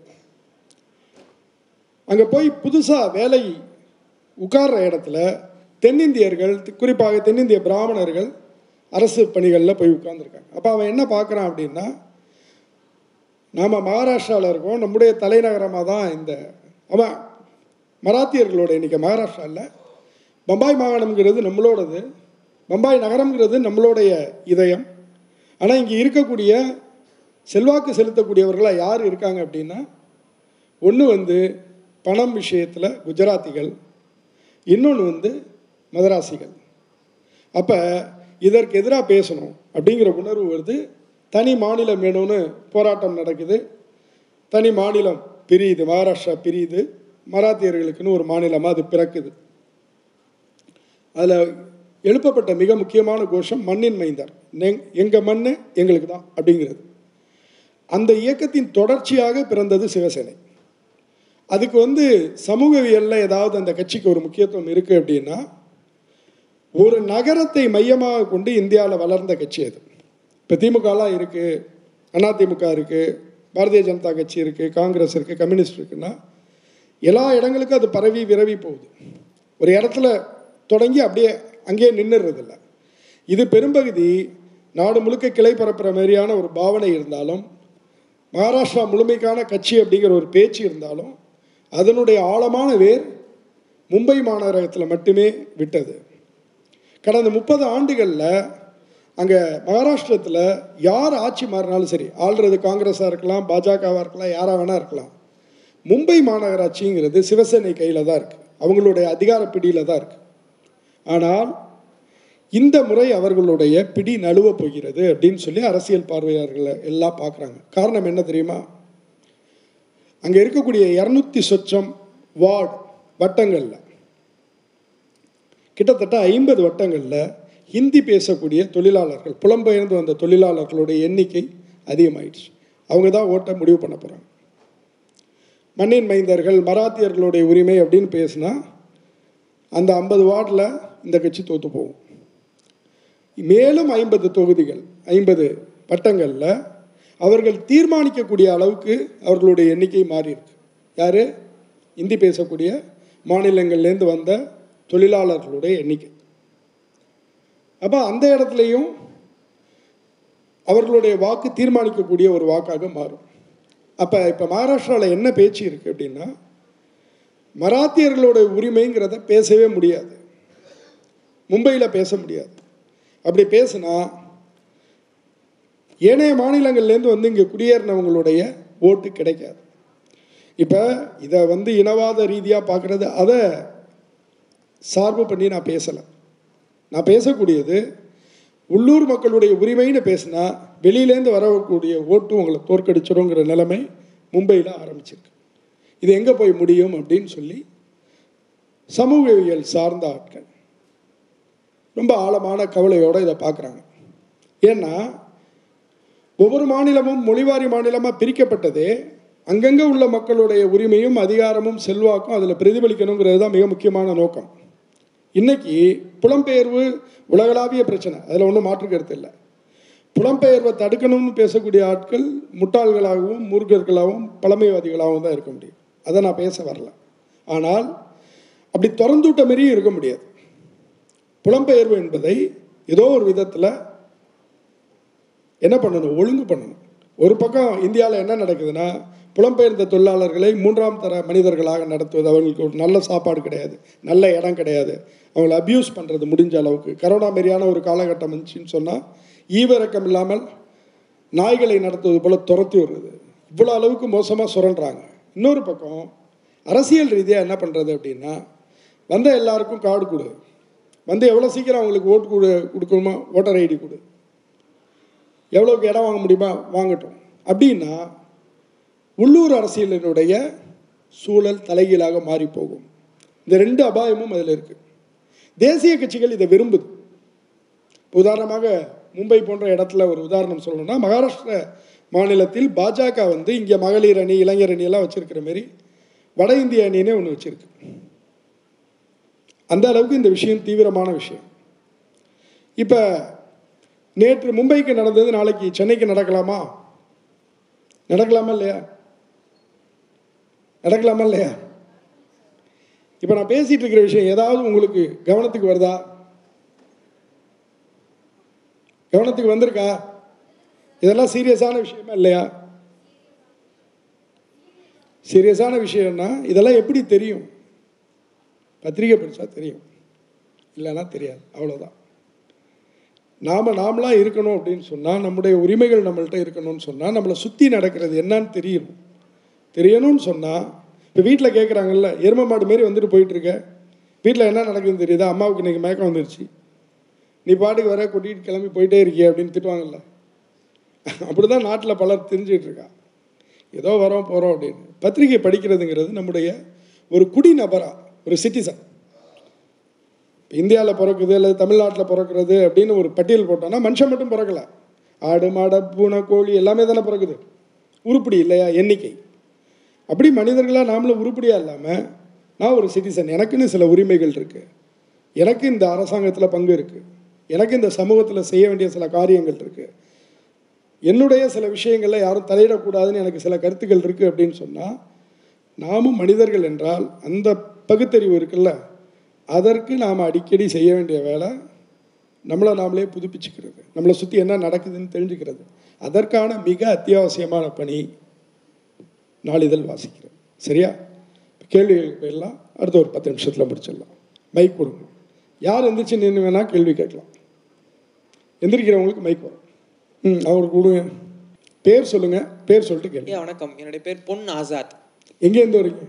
நான் பிரசிடென்சி காலேஜில் எம்எஸ்சி படிக்கிறேன். எம்எஸ்சி ஜியாலஜி ஐயா பதிமூணு பதினாலு வயசில் வந்து நீங்கள் பத்திரிக்கை எழுது எழுத தொடங்கிட்டதா சொன்னாங்க. அந்த ஆர்வம் அப்போ எப்படி வந்தது? அதுக்கான அடித்தளம் எது? அதை பற்றி சொல்லுங்கள் அப்புறம் கடல் புத்தகத்தில் வந்து நீங்கள் நிறைய விஷயங்களை வந்து அலசி ஆராய்ஞ்சு எழுதியிருப்பீங்க. அதில் வந்து அந்த சங்காயத்தை வந்து நீங்கள் கையில் ஏந்தி நிற்கும் போதும் அப்புறம் வந்து அந்த தாது மணல் கொள்ளையை பற்றி தெரிஞ்சுக்கிறதுக்காக சில வீடுகளுக்கு போகும்போது அது தடுக்கப்பட்டு இரவில் போய் பார்த்ததெல்லாம் சொல்லியிருப்பீங்க. அந்த அனுபவங்களை பற்றி அந்த அந்த விஷயங்களை பற்றி சொல்லுங்கள் கொஞ்சம். அந்த தாது மணல் சம்மந்தமாக உள்ள விஷயம்லாம் படித்தவங்களுக்கு கொஞ்சம் கனெக்ட் ஆகும். மற்றவங்களுக்கு கஷ்டமாக இருக்கும். அதனால் கடல் புத்தகத்தில் நான் ரொம்ப போகல. வாசிப்போட சம்மந்தம் இருக்கிறதுனால முதல் கேள்விக்கு மட்டும் பதில் சொல்கிறேன் நான் படித்த பள்ளி வந்து ரொம்ப ஒரு அருமையான பள்ளிக்கூட சூழல் எனக்கு. என்னுடைய ஆசிரியர்களும் ரொம்ப அருமையான ஆசிரியர்கள். உதாரணமாக எனக்கு ஜெகதீசன் அப்படின்னு ஒரு ஆசிரியர் இருந்தார். முத முதல்ல வந்து கிளாஸ் ஃபஸ்ட்டு கிளாஸ் எடுக்கும்போதே அவருடைய போர்டில் எழுதி போட்டிருந்தார். என்ன எழுதி போட்டிருந்தாருன்னா யாரெல்லாம் லைஃப்பில் வந்து ஹிஸ்ட்ரியில் தோற்ற தலைவர்கள் ஆளுமைகள் இருக்காங்களோ அவங்களோட பெயர்கள்லாம் எழுதி போட்டிருந்தார். இவர் முட்டை வாங்கினவர் இவர் தான் இவர். இவர் டென்த்து ஃபெயில் இவர் தான் அவர். இப்படி ஒவ்வொருத்தரையும். சொல்லிவிட்டு அவர் சொன்னார் படிப்பு இது ஒன்று தான் காப்பாற்றும் இது ஒன்று தான் வழி இதுக்காக மட்டும்தான் இங்கே வரோம் பாடப்புத்தகத்துக்கு படிக்கிறதுக்கு மட்டும்தான் ஸ்கூலுக்கு வரோம் அப்படிங்கிற நினைப்பெல்லாம் நீங்கள் விட்டுருங்க. நீங்கள் வர்றதுங்கிறது ஒன்று அடையாளம் காண்றதுக்கு வர. ஒன்று அடையாளம் காண முடியுதா அப்படிங்கிறது நீ பார். உன்னை அடையாளம் காணணும் அப்படின்னா நீ முதல்ல என்னவா இருக்குங்கிறதும் என்ன ஆக விரும்பணும்னு நினைக்கிறதையும் கேள் அப்படின்னு சொல்லி சொன்னார். இந்த கேள்வியை இன்னும் ஆழமாக நான் புரிஞ்சுக்கிட்டது வந்து ஆக்ஸ்போர்ட் பல்கலைக்கழகத்துக்கு போயிருந்தேன். உலகத்தினுடைய மிக பழமையான பல்கலைக்கழகங்களில் ஒன்றான ஆக்ஸ்போர்டுக்கு பிரிட்டனில் இருக்கு. போயிருந்தப்ப அங்கே ஒரு பேராசிரியர் அவர் சொன்னார். அவர் என்ன ஆக்ஸ்போர்டுடைய பெருமை என்று சொல்லும்போது சொன்னார்னா இங்கே வரக்கூடிய மாணவிகளுக்கும் சரி ஆசிரியர்களுக்கும் சரி நாங்கள் ஒரே ஒரு விஷயத்தை மட்டும் சொல்லுவோம். நீங்கள் பட்டம் வாங்கிறதுக்காக இங்கே வரலை. அல்லது பட்டம் கொடுக்கறதுக்காக வரல. அதற்கு மாறாக குளோபல் லீடர்ஸாக உருவாகிறதுக்கும் உருவாக்குறதுக்கும் வரீங்க. அப்படின்னா அர்த்தம் என்ன அப்படின்னா அவர்கள்ட்ட எல்லாத்துலேயும் ஒரு பட்டியல் இருக்கு. ஒலிம்பிக் வீரர்கள் அப்படின்னு ஒரு பட்டியல் எடுத்தால் அதில் ஆக்ஸ்போர்ட்லேருந்து போன மாணவர்கள் எவ்வளோ பேர் இருக்காங்க? நோபல் விருதாளர்கள் அப்படின்னு ஒரு பட்டியல் எடுத்தால் ஆக்ஸ்போர்ட்லேருந்து போனவங்க எவ்வளோ பேர் இருக்காங்க? பிரிட்டனுடைய பிரதமர்கள் அப்படின்னு ஒரு பட்டியல் எடுத்தால் அதில் ஆக்ஸ்போர்ட்லேருந்து படித்த பிரதமர்கள் எத்தனை பேர் இருக்காங்க? பிரிட்டனில் மட்டும் இல்லை இந்தியாவில் இருக்கக்கூடிய பிரதமர்கள் எத்தனை பேர் ஆக்ஸ்போர்டில் வந்து படிச்சுட்டு போயிருக்காங்க? இப்படி அவன் வச்சிருக்கான் ஒரு பட்டியல். இப்போ பிரிட்டனுடைய பிரதமர்கள்னு எடுத்துக்கிட்டால் பதினேழு பேர் அன்னைய கணக்குக்கே. பதினேழு பிரதமர்களே ஆக்ஸ்போர்ட் பல்கலைக்கழகம் உருவாக்கியிருக்கு. அந்த அளவுக்கு அவங்க வந்து ஒவ்வொன்றுலேயும் தான் ஆள் இருக்கா. உலகத்தோட மிக முக்கியமான நூறு கம்பெனிஸ் சிஓ அப்படின்னு கணக்கு எடுத்துக்கிட்டால் அதில் ஆக்ஸ்போர்ட்லேருந்து போன ஆட்கள் எவ்வளோ பேர் இருக்காங்க? இப்படி பட்டியல் இருக்குது அப்போ அவங்க என்ன சொல்கிறாங்கன்னா உலகை ஆளக்கூடிய இடத்துல இருக்கக்கூடிய ஒவ்வொரு துறையிலையும் என் பல்கலைக்கழகத்துலேருந்து போன ஆள் இவ்வளோ பேர் இருக்கான். அது நேற்று வரைக்கும் இருக்கிறது இல்லை இன்னைக்கு நாளைக்கு தொடரக்கூடியது. அதை யார் செய்ய முடியும்? இங்கே இருக்கக்கூடிய மாணவரும் இங்கே இருக்கக்கூடிய ஆசிரியரும் தான் செய்ய முடியும். அப்போ அந்த பொறுப்புணர்வு உங்களுக்கு இருக்குது நீங்கள் வந்திருக்கிற ஆள் சும்மா வந்துட்டு போகிறதுக்கு வரல அப்படிங்கிறத நாங்கள் சொல்கிறோம் அப்படின்னு. இதே தான் வந்து என்னுடைய பள்ளிக்கூட ஆசிரியர்கள் அவர்களுக்குரிய மொழியில் சொன்னாங்க அப்படின்னு நான் நினைக்கிறேன். மிகச்சிறந்த ஒரு சுதந்திரமான சூழல் அங்கே இருந்துச்சு. என்ன வேணால் பேச முடியும். பேச்சு போட்டி தலைப்பு கொடுக்குறாங்க. விமர்சிக்க முடியும். நான் படித்த கல்லூரியிலேயும் அப்படியான சூழல் இருந்துச்சு. எதையோ ஒன்று வந்து நினச்சி எதையோ ஒன்று பேசுகிறேன்னா கூட சுதந்திரமாக பேசக்கூடிய சூழல் இருந்துச்சு. நான் பள்ளிக்கூடத்தில் தான் பத்திரிக்கை ஆரம்பித்தேன் பள்ளிக்கூடத்தில் தான் பத்திரிக்கை ஆரம்பித்து நடத்தும் போது ஹெட்மாஸ்டரோட பேட்டி அதில் வருது. ஹெட்மாஸ்டர் அடிக்கிறத பற்றி அதில் கேள்வி வருது. ஹெட்மாஸ்டர் அதுக்கு பதில் சொன்னார். ஏன் வந்து எல்லாரையும் காட்டுத்தனமாக அடிக்கிறீங்க அப்படிங்கிற ஒரு கொஸ்டின் அதுக்கு ஹெட்மாஸ்டர் பதில் சொல்லுவார். அப்படியான சூழ்நிலை ஒரு பள்ளிக்கூடம் வந்து வழங்கினது தான் ரொம்ப மிக முக்கியமானதுன்னு நினைக்கிறேன். அதாவது என்னை வந்து அவங்க ஒடிச்சிடல அது ஒன்று இரண்டாவது அப்படின்னா எல்லாரும் அப்படி அப்படிங்கிறது இல்லை. சின்ன வயசுலேருந்து வாசிக்கிற பழக்கம் இருந்துச்சு. குறிப்பாக இப்போ நாளிதழ் சொல்கிறேன் இல்லையா? ஒரு மூணாவது நாலாவது படிக்கும் போதுலேருந்து வாசிப்பு பழக்கம் இருந்துச்சு. சின்ன வயசுலேருந்து கண்ணுக்கு தெரிகிறதுலேருந்து தினமணி வந்து வீட்டுக்கு வரும். எடுத்து பார்க்குறது. முதல்ல வந்து பலர் வந்து நான் பண்ணக்கூடிய பெரிய பிரச்சனை என்னென்னா இப்போ நாளைக்கு போய் நீங்கள் பத்திரிக்கை வாங்குறீங்கன்னா நாளைக்கே படித்து பார்த்துடணும் அப்படின்னு நினைப்பீங்க. எல்லாத்தையும் படிச்சிடணும். அல்லது பேரண்ட்ஸாக இருக்கவங்க என்ன நினைக்கிறாங்கன்னா காசு கொடுத்து வாங்கிட்டா குழந்தைங்க உடனடியாக எல்லாத்தையும் படித்து விவாதிக்கணும் அப்படின்னு. அதெல்லாம் நடக்காது அப்படிலாம் நடக்காது. ஒரு குழந்தை வந்து நீங்கள் வந்து அதுக்கு வந்து பத்திரிக்கை வாசிக்கிறதுக்கு வரணும் அப்படின்னா முதல்ல அது அதோட ஒரு உறவை ஏற்படுத்திக்கணும். அந்த உறவை எப்படி ஏற்படுத்த முடியும்னா வீட்டு சூழல் வழியாக தான் ஏற்படுத்த முடியும் பெரும்பகுதி. சினிமா எப்படி வந்து நம்ம இவ்வளோ கொண்டு போய் சேர்த்துருக்கோம் அப்படின்னா நம்மளுடைய அன்றாட புழக்கத்தில் சினிமா அவ்வளோ இன்ஃப்ளூயன்ஸ் பண்ணுது. நீங்கள் வந்து ஒரு நூறு ஆண்டுகள் பழமையான கட்டடங்கள் போய் பாருங்கள் அதாவது சென்னையில் இருக்கக்கூடிய ரொம்ப முக்கியமான கட்டடங்கள் அரசாங்க கட்டடங்கள்லாம் தவிர்த்துட்டு தனிநபர்கள் கட்டியிருக்கக்கூடிய காலகட்டத்தில் உள்ள படத்தை பார்த்தீங்க அந்த கட்டடத்தை பார்த்தீங்கன்னா அந்த காலகட்டத்தில் வந்து எம்ஜிஆர் சிவாஜி படத்தோடைய செட்டிங்கில் வந்தது அங்கே இருக்கும். அந்த அளவுக்கு நம்மளுடைய தமிழர்கள் வாழ்க்கையில் அது ஆழமாக ஊடுருவி இருக்கு ஒவ்வொன்றிலையும் நம்ம சாப்பிட்றதா இருக்கட்டும் செய்கையாக இருக்கட்டும் சின்ன சின்ன விஷயங்களாக இருக்கட்டும் நடிகர் நடிகைகளை பிரதி எடுக்கிறோம் வீட்டுக்குள்ளார பேசுகிறோம் அந்த அளவுக்கான பேச்சு அரசியலுக்கோ அல்லது பாக்கி விஷயங்களுக்கோ உள்ளார வர்றதில்லை புத்தகங்களுக்கு இல்லை வாசிப்பு சார்ந்து இல்லை. அது இருந்துச்சுன்னா இயல்பாக வந்துடும் அப்போ ஒரு குழந்தைக்கு வந்து ஆரம்பிக்கிறதுங்கிறது முதல்ல படம் பார்க்க ஆரம்பிப்பாங்க. குட்டி குட்டி செய்திகள் சினிமா வாசிக்க ஆரம்பிப்பாங்க விளையாட்டு வாசிக்க ஆரம்பிப்பாங்க. படம் பார்க்குறது தான் முதல்ல இருக்கும். அதில் பிரதானமாக இருக்கிறது. அப்படி தான் பரிச்சயமானுச்சு அது ஒரு பத்திரிக்கை ரெண்டு பத்திரிக்கை மூணு பத்திரிக்கை இப்படியே ஆரம்பிச்சு விரிஞ்சது தான் ஒரு கட்டத்தில் வந்து நீங்கள் படிக்கிறதுங்கிறது எக்ஸ்ப்ரெஷன் பண்ணியே ஆகணும். இவ்வளோ விஷயங்களை படிச்சுட்டு என்ன பண்ணுவீங்க? ஏதோ அன்றாட படிக்கிறீங்க இல்லையா? அதை ஷேர் பண்ணுறதுக்கு என்ன பண்ணுவீங்க? ஆரம்பத்தில் பேசுவீங்க. ஒரு கட்டத்தில் அது எழுத்தாகவும் வரும். மொழி வந்து உங்களுக்குள்ளார வந்து வாசிப்பு என்ன பண்ணுன்னா உங்களுக்குள்ளார எழுத்தையும் சேர்த்தே வடிவமைக்கும். சிந்தனை தானே அது. மொழி வெளிப்பாடுங்கிறது சிந்தனையை வெளிப்படுத்துறது தானே. இதுதான் அடிப்படை. வேற? ப்ளீஸ் மைக் அவுட் ஐயா கேக்குதா? ஆ கேளுங்க. என்னுடைய பேர் வந்து மகிழினி. என்னுடைய சொந்த ஊர் பாண்டிச்சேரி. கடலுக்கு ரொம்ப பக்கத்தில் தான் இருக்கேன். ஆனால் எனக்கு வந்து மீனவர்களுடைய வாழ்க்கை எப்படி இருக்கும்னு எனக்கு எதுவுமே தெரியாது. ஜஸ்ட் வரவங்க விற்பாங்க கடல்னா மீன் கப்பல் இப்படி தான் தெரியும். உங்களுடைய கடல் புத்தகம் படிச்சுட்டு அப்புறம் தான் அவங்க மீனவர்கள் கிடையாது. கடலோடி அப்படின்ற ஒரு வார்த்தையே எனக்குள்ள என்னால் உள்வாக்கிக்க முடிஞ்சிச்சு. இந்த மாதிரி ஒரு சமூகத்தின் மேலே ஒரு பார்வையை மாற்றுறது புத்தகங்கள். அது முக்கியமாக சமூகத்தின் மேலே ஒரு பார்வையோடு எழுதிய புத்தகங்கள். உங்களுடைய தொடர் கட்டுரைகள். நீங்கள் அதில் வந்து ஒரு குற்றச்சாட்டில் ஈடுபடுறவங்களை பற்றி ரொம்ப தைரியமாக எழுதியிருப்பீங்க அதுக்கு பதில் கடிதம் கொடுத்ததையும் அதே தி ஹிந்துலேயே நீங்கள் வந்து தொடராக வெளியிட்டிருப்பீங்க. இந்த தைரியத்துக்கு இந்த துணிச்சல் வந்து எல்லா விஷயத்துலையும் தேவை. அது எப்படி நீங்கள் ஒரு ஊடகவியலாளராக அதை நீங்கள் எவ்வளோ எப்படி அந்த தைரியம் உங்களுக்கு இருந்துச்சு? இன்னொரு விஷயம் ஐயா வாசிப்புன்றது வந்து பெற்றோர்கள் கூட பெருசாக வந்து யாருக்கும் அதை அறிவுறுத்துறது கிடையாது. படிக்கணும். அது என்ன படிப்புன்னா books school books academic books தான். மற்றபடி வாசிப்புன்றத ஒரு வீட்டில் நியூஸ் பேப்பர் வாங்குறதே கம்மி. நிறைய வீடுகளில் அது கிடையாது. அப்படியே வாங்கினாலும் இன்றைக்கி நீ படிச்சியா அப்படின்னு பிள்ளைங்களை பார்த்து யாரும் கேட்க மாட்டாங்க. இந்த வாசிப்பு பழக்கத்தை பெற்றோர்கள் வந்து இன்னும் ஆர்வமாக இது பண்ணணும். மாணவர்கள் பெற்றோர்கள் இவங்க ரெண்டு பேருக்குமே சேர்த்து இதோடைய முக்கியத்துவத்தை இன்னும் கொஞ்சம் நல்லா சொல்லுங்க. நன்றி. நன்றி. அவங்க கடல் புத்தகம் பற்றி தான் பேசுகிறாங்க நான் ஒரே ஒரு இன்சிடெண்ட் மட்டும் சொல்லிடுறேன். எனக்கும் வந்து கடலோடிகளை பற்றி எதுவும் தெரியாது. மீனவ சமுதாயம் பற்றி ஒன்றும் தெரியாது.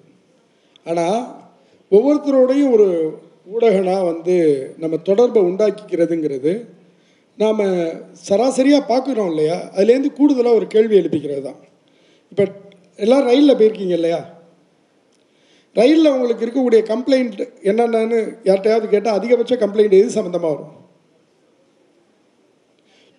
கழிவறை சம்மந்தம் கழிப்பறை சம்மந்தமாக வரும். ஒரே நாற்றமாக இருக்குது தண்ணி வசதி இல்லை இந்தமாரி ஏதாவது வரும். இல்லையா? யாருக்கெல்லாம் கழிப்பறை சார்ந்து குற்றச்சாட்டு இருக்கு? சும்மா கை தூக்குங்க பார்ப்போம் கையே தூக்க மாட்டேங்கிறீங்களே?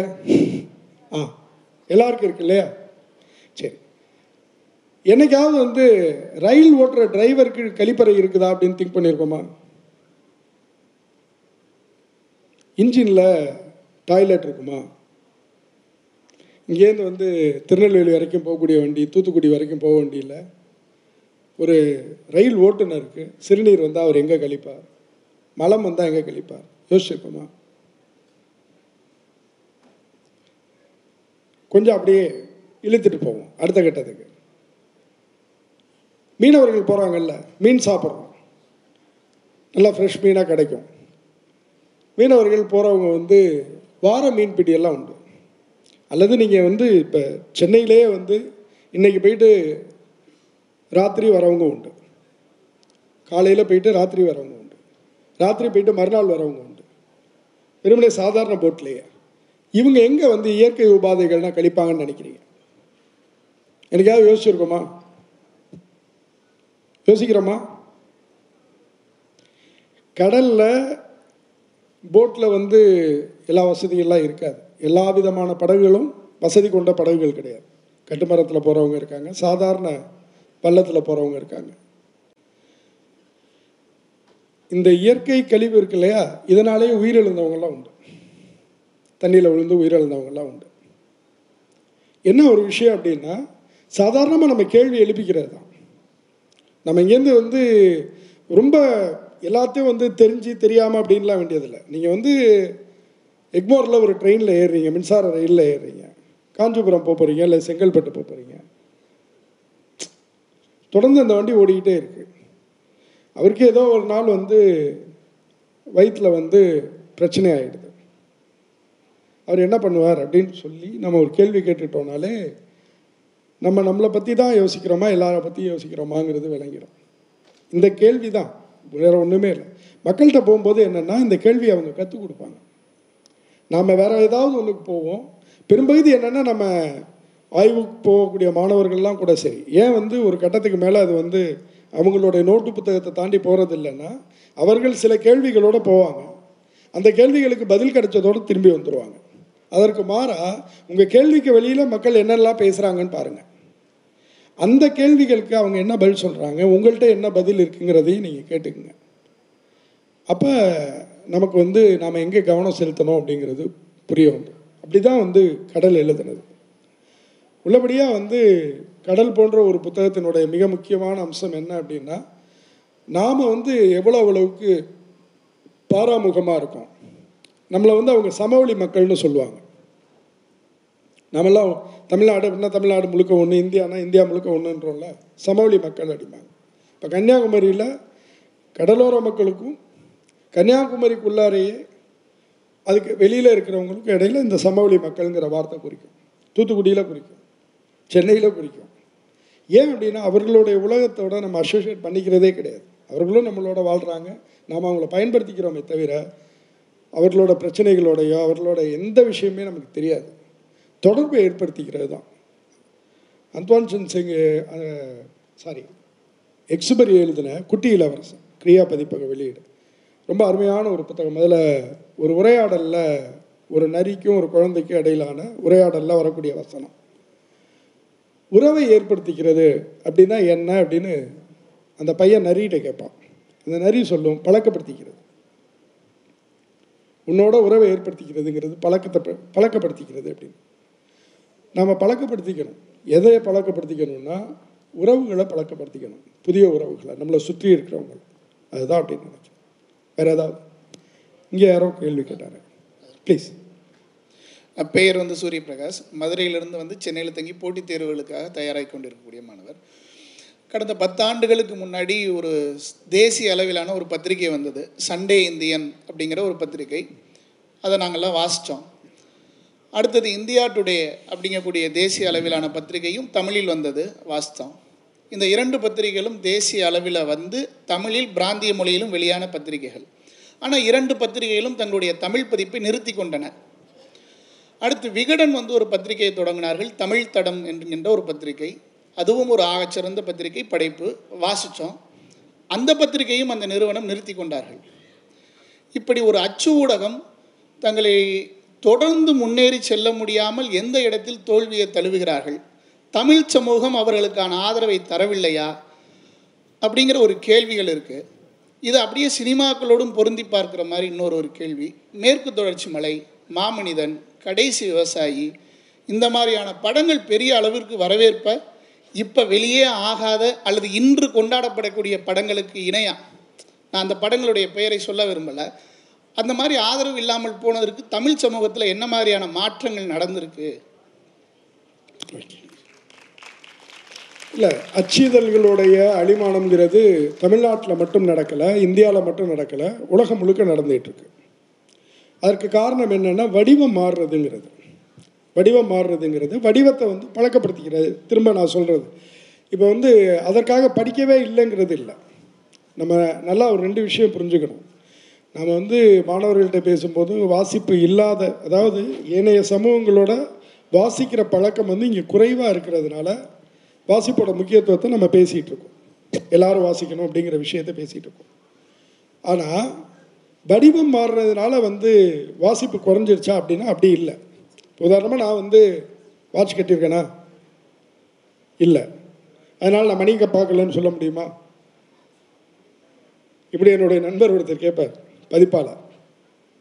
வாட்ச் கட்டலைங்கிறதுனால சமூகம் வந்து அவங்கெல்லாம் வாட்ச் கட்டாதவர்கள்லாம் மணியே பார்க்கறது அப்படின்னு சொல்ல முடியாது இல்லையா?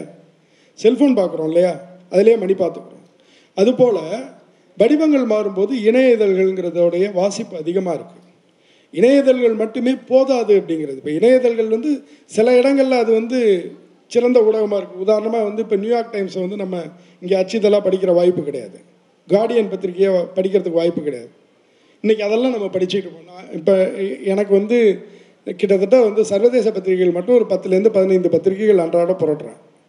அது எல்லாமே இணையதளம் வழியாக தான் சாத்தியமாகுது. அதே போல் இப்போ இந்தியன் எக்ஸ்பிரஸ் இருக்குன்னா சென்னையில் இருக்கிறது ஒரு பகுதி டெல்லியில் இருக்கிறது வேறு. டெல்லியில் உள்ள இந்தியன் எக்ஸ்பிரஸ் இங்கே கிடைக்காது அச்சுதல் கிடைக்காது. அதை நான் இணையத்தில் தான் பார்க்குறேன். அப்போ இணைய இதழ்களுக்கு அதற்கு ஒரு தேவை இருக்குது அது ஒரு புதிய சாத்தியங்களை திறக்குது. அது அது இல்லை பிரச்சனை. அச்சுதல்கள் கிடைக்கக்கூடிய இடத்துல அது கொடுக்கக்கூடிய ப்ளஷர் அது கொடுக்கக்கூடிய சில வசதிகள். அது வந்து இணையத்தில் கிடைக்காது. அப்போ ஒரு சமநிலையோட வாசகர்களாக இதை பராமரிக்க வேண்டிய தேவை இருக்குது இதழ்கள் வந்து பெரிய அளவில் வந்து அச்சிதழ்கள் காணாம போகிறதுக்கான காரணம். குறிப்பாக வந்து பருவ இதழ்கள். இப்போ நியூஸ் பேப்பர்ஸ் வந்து நிற்கிது ஓரளவுக்கு நிற்கிது இந்த அளவுக்கு கீழே விழலை. ஆனால் நீங்கள் சொன்ன மாதிரி மேகசின்ஸ் எல்லாமே காலி ஆயிட்டு அதற்கு மிக முக்கியமான காரணம் அப்படின்னு சொல்கிறது வந்து அது வாசகர்கள் மேலே மட்டும் பழி போட முடியும் அப்படின்னு நான் நினைக்கல.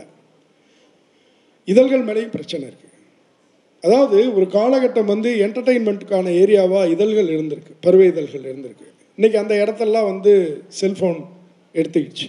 உதாரணமாக சினிமாவை வந்து இன்றைக்கி இருக்கக்கூடிய வார இதழ்கள் இந்தியா முழுக்க இருக்கக்கூடிய வார இதழ்கள் வந்து சினிமாவை ஒரு முக்கியமான கண்டென்ட்டாக தமிழ்லேயும் அப்படி தானே எல்லா முக்கியமான வெகுஜன இதழ்கள்லேயும் வார இதழ்களில் நடிகை படமோ நடிகர் படமோ இருக்கிறதுக்கு காரணம் சினிமாவை தான் அவங்க ஒரு முக்கியமான கண்டென்ட்டாக கருதுகிறாங்க அதுதான் வந்து என்டர்டெயின் பண்ணும் அப்படின்னு நினைக்கிறாங்க. ஆனால் இந்த விஷயத்தை அவனால் வந்து விஷுவலாகவே பார்த்துட முடியும் அப்படின்னு சொன்னால் இதில் ஒன்றுமே இருக்காது இல்லையா? இப்போ நீங்கள் ஒரு காலகட்டத்தில் பார்த்தீங்கன்னா விஜய் படம் வருது அல்லது அஜித் படம் வருது அப்படின்னு சொன்னால் அதில் அவர் என்ன ஸ்டில்லில் வராருன்னு இருக்குல்ல அந்த ஃபர்ஸ்ட் லுக் இருக்கு இல்லையா? அந்த ஃபோட்டோ எந்த பத்திரிக்கை போடுதுங்கிறதுக்கு போட்டி இருக்கும். அதை வச்சு அந்த ரசிகர்கள்ட்ட விற்கும் ஆனால் நீங்கள் என்ன போட்டிங்கனாலும் இன்னைக்கு அடுத்த நிமிஷம் அதை ஃபோட்டோவை எடுத்து எல்லாருக்கும் போய்டும்னு சொன்னால் அதை வாங்க வேண்டிய தேவையில்லை. அப்போ இந்த இந்த வடிவ மாற்றத்தை பத்திரிகைகளும் புரிஞ்சுக்க வேண்டியிருக்கு. பத்திரிகை வந்து எப்படின்னா சினிமா மாதிரியே தான் அது. ஒரு பத்து வருஷத்துக்கு ஒருக்க கம்ப்ளீட்டாக மாறிடும். சொசைட்டி மாறும்போது மாறணும். பத்திரிகையாளர்கள் ஒரு அளவில் தேங்கி நிற்கிறாங்க இன்னொரு பெரிய பிரச்சனை என்னென்னா பத்திரிகையாளர்களுக்கு உள்ளார வருகை வந்து பெரிய அளவில் தடைபட்டுருக்கு. ஒரு பத்து வருஷத்துக்கு முன்னாடி வரைக்கும் பத்திரிகையில் எழுதுறது அல்லது பத்திரிகை துறையில் நம்ம போகணும் அப்படின்னு நினச்ச ஆட்கள் அதிகம். இன்றைக்கி ஊடகம்னு போகணும்னு நினைக்கும் போது அவன் கையில் செல்ஃபோனோட நிற்கிறான் எழுதுறது அவனுக்கு கஷ்டமாக இருக்குது பேசுகிறது ஈஸியாக இருக்குது அப்போ இங்கே வரக்கூடிய ஆட்களுடைய எண்ணிக்கை வந்து தடைபட்டிருக்கு. இதோட இதோடைய என்ன சொல்கிறது இதோடைய செல்வாக்குங்கிறது மங்கியிருக்கு அச்சு பத்திரிகைகளுடைய செல்வாக்குங்கிறது மங்கியிருக்கு புதிய வரவுகள் தடைபட்டிருக்கு. ஏற்கனவே இருக்கிற ஆட்கள் தன்னை புதுப்பிச்சுக்கல. இந்த மாதிரியான பண்புகள் எல்லாமும் அதில் இருக்குது முழுக்க அதை வாசகர்கள் மேலே மட்டுமே நம்ம போட்டுற முடியாது. உலகம் முழுக்கவுமே சொல்கிறேன் ஏன்னா அவங்க ஒரு ஒரு ஒரு மேகசீனில் ஒர்க் பண்ணுறவங்கங்கிறவங்க ஒரு நூறு வருஷ கல்ச்சரோடைய தொடர்ச்சியாக இருக்காங்க. அந்த அந்த பயிற்சியோட நீட்சியாக தான் தங்களை வளர்த்துட்டு இருக்காங்க. ஆனால் இப்போ எல்லாமே மாறி இருக்கு இந்த பத்து வருஷத்துக்குள்ளார. தலைகீழ் மாற்றத்துக்கு ஊடகம் இன்னும் தயாராகலை. குறிப்பாக அச்சுதல்கள். அப்படி ஒரு காலகட்டம் வரும் அப்படின்னு நினைக்கிறேன். முடிச்சுக்கலாமா? நேரம் ஆகிடுச்சு ம்? முடிச்சிடலாமா? நன்றி வணக்கம்.